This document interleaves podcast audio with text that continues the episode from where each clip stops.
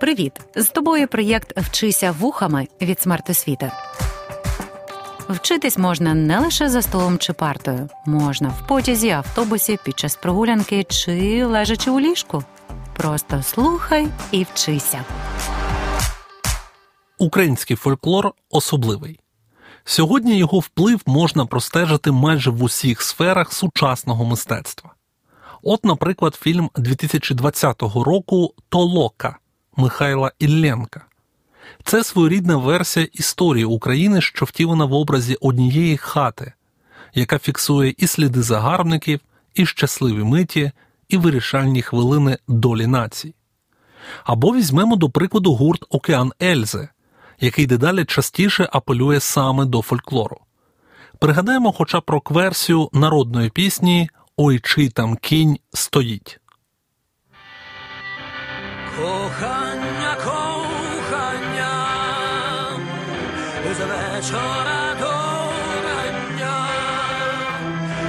як сонечко зійде, як сонечко зійде, кохання відійде. Перелічені вище приклади ілюструють, що наша усна народна творчість це неабияке джерело енергії та натхнення для сучасних митців. Мене звати Артур Пройдаков. Ви слухаєте подкаст Вчися вухами Українська література. І як ви певно зрозуміли, сьогодні будемо говорити про фольклор, а саме про його містичну складову, драматизм та небуденність сюжетів. Усе це можемо віднайти за детального аналізу українських народних балад, зокрема балади Ой летіла стріла. Тож починаємо.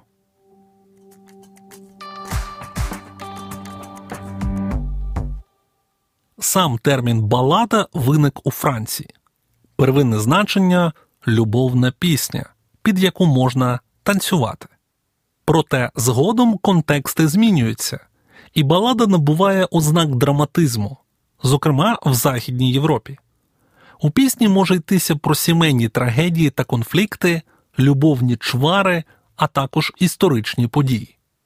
Отже, балада це ліроепічний пісенний твір легендарно історичного або родинно-побутового змісту з описами незвичайних людей, ситуацій і вчинків. Класичним прикладом балади щоправда, не народної, а авторської, є балада Тополя Тараса Шевченка. Пригадуєте, невістка перебуває далеко від свого коханого, і через прокляття свекрухи дівчина перетворюється на тополю. По діброві вітер виє, гуляє по полю, край дороги гне тополю до самого долу. За першими рядками балади, прочитаними Михайлом Войчуком, ми можемо пригадати цей твір. І тут дуже наочно продемонстровано жанрові особливості балади. А саме, трагічний конфлікт, драматичний напружений сюжет, метаморфоза, тобто перетворення людини на рослину чи тварину, фантастичні елементи, трагічний фінал. До речі, балада є колоритним явищем в українському фольклорі, оскільки решта жанрів не містить елементів фантастики та ще й у такій великій кількості. Хіба що казки, але це вже зовсім інша тема для розмови. Умовно балади можемо поділити на чотири типи: міфологічні, історичні, соціально-побутові, родинно-побутові. Чисто суб'єктивно мені видається, що найбільш відомими у фольклорі є, власне, родинно-побутові балади. Тут якраз можемо натрапити на такі мотиви: зрада й помста, взаємини свекрухи та невістки, тяжка доля дівчини, яка перебуває в розлуці з коханим, наруга пана над простою дівчиною, загибель члена родини та реакція на його смерть. Однією з найдавніших народних балад є Ой летіла стріла.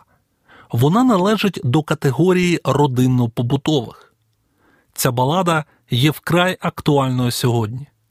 У ній розкрито тему загибелі на війні, часто доволі нелогічної та безглуздої смерті. Прослухаймо початок цієї балади. Читає Юлія Янчинська. Ой летіла стріла за синього моря. Ой, де ж вона впала на вдовинім полі. Кого ж вона вбила? Вдовиного сина. Немає нікого плакати по ньому. На самому початку ми дізнаємося про смерть вдовиного сина, убитого стрілою. Стріла, власне, символізує людиновбивство. Удова це жінка, у якої загинув чоловік. Надалі з'являється важливий образ три зозулі. Летять три зозуленьки, і всі три рябенькі. Одна прилетіла, в головоньках сіла, друга прилетіла, край серденька сіла, третя прилетіла, та в ніженьках сіла. Що в головках сіла, то матінка рідна, сіла край серденька, то його миленька, а в ніженьках сіла, то його сестриця. Де матінка плаче, там Дунай розлився, де плаче сестриця, там слізок криниця, де плаче миленька, там земля сухенька. Ой матінка плаче, поки жити буде, а сестриця плаче, поки не забуде, а миленька плаче, поки його бачить. Загиблого оплакують мати, сестра, кохана, які перетворюються на трьох зозуль. Чому саме зозулі? запитаєте ви. Річ у тім, що традиційно зозуля символізує сум, печаль та самотність. В українців украй важливим є обряд поховання, прощання з людиною. Краще усвідомити зміст балади, передати емоційну гаму твору нам дозволяють художні засоби. Перший засіб це гіпербола. Наприклад, де матінка плаче, Дунай розлився. Другий засіб це трикратність, що притаманна казкам. Наприклад, три зозулі. Третій засіб це епітети зі зменшено пестливим суфіксом еньк, наприклад, зозуленьки рябеньки. Ми усвідомлюємо, що всі три героїні емоційно страждають. Наприкінці балади розуміємо за реакцію на смерть та за пролитими сльозами, що мати страждатиме до віку. Натомість сестра та миленька незабаром забудуть про цю втрату, зможуть і далі відчувати повноту життя. Тобто можемо зафіксувати певну градацію у відтворенні емоцій. Образ удови, ймовірно, є одним із найтрагічніших в українському фольклорі. Раніше доля жінки була не вкрай щасливою. Уявіть, що немає очільника роду, ще й загинув син. Причому син загинув на вдованім полі, тобто тут не йдеться про смерть на полі бою. Скоріш за все, вдований син це звичайний мирний мешканець, але випадкова стріла влучає саме в нього. На основі цього спостереження можемо відзначити, що балада Ой летіла стріла стилістично взаємопов'язана також із жанром голосіння, тобто прощанням із загиблим. Ой, летіла стрела, впала серед села, ой, впала серед сел. Кого ж вона вбила, вдовіного сина, гей, вдовіного сина. Щойно ви прослухали уривок балади у виконанні мешканок села Берестя на Рівненщині, записаний Polyphony Project. Версій цього твору є доволі чимало, проте найколоритнішими є ось такі локальні варіанти виконання. Балада Ой летіла стріла це засудження війни у будь-яких її проявах. Це гуманістичне ствердження загальнолюдських цінностей, а не цінностей війни чи смерті. І саме такою може бути балада драматичною, з елементами фантастики, непередбачуваною.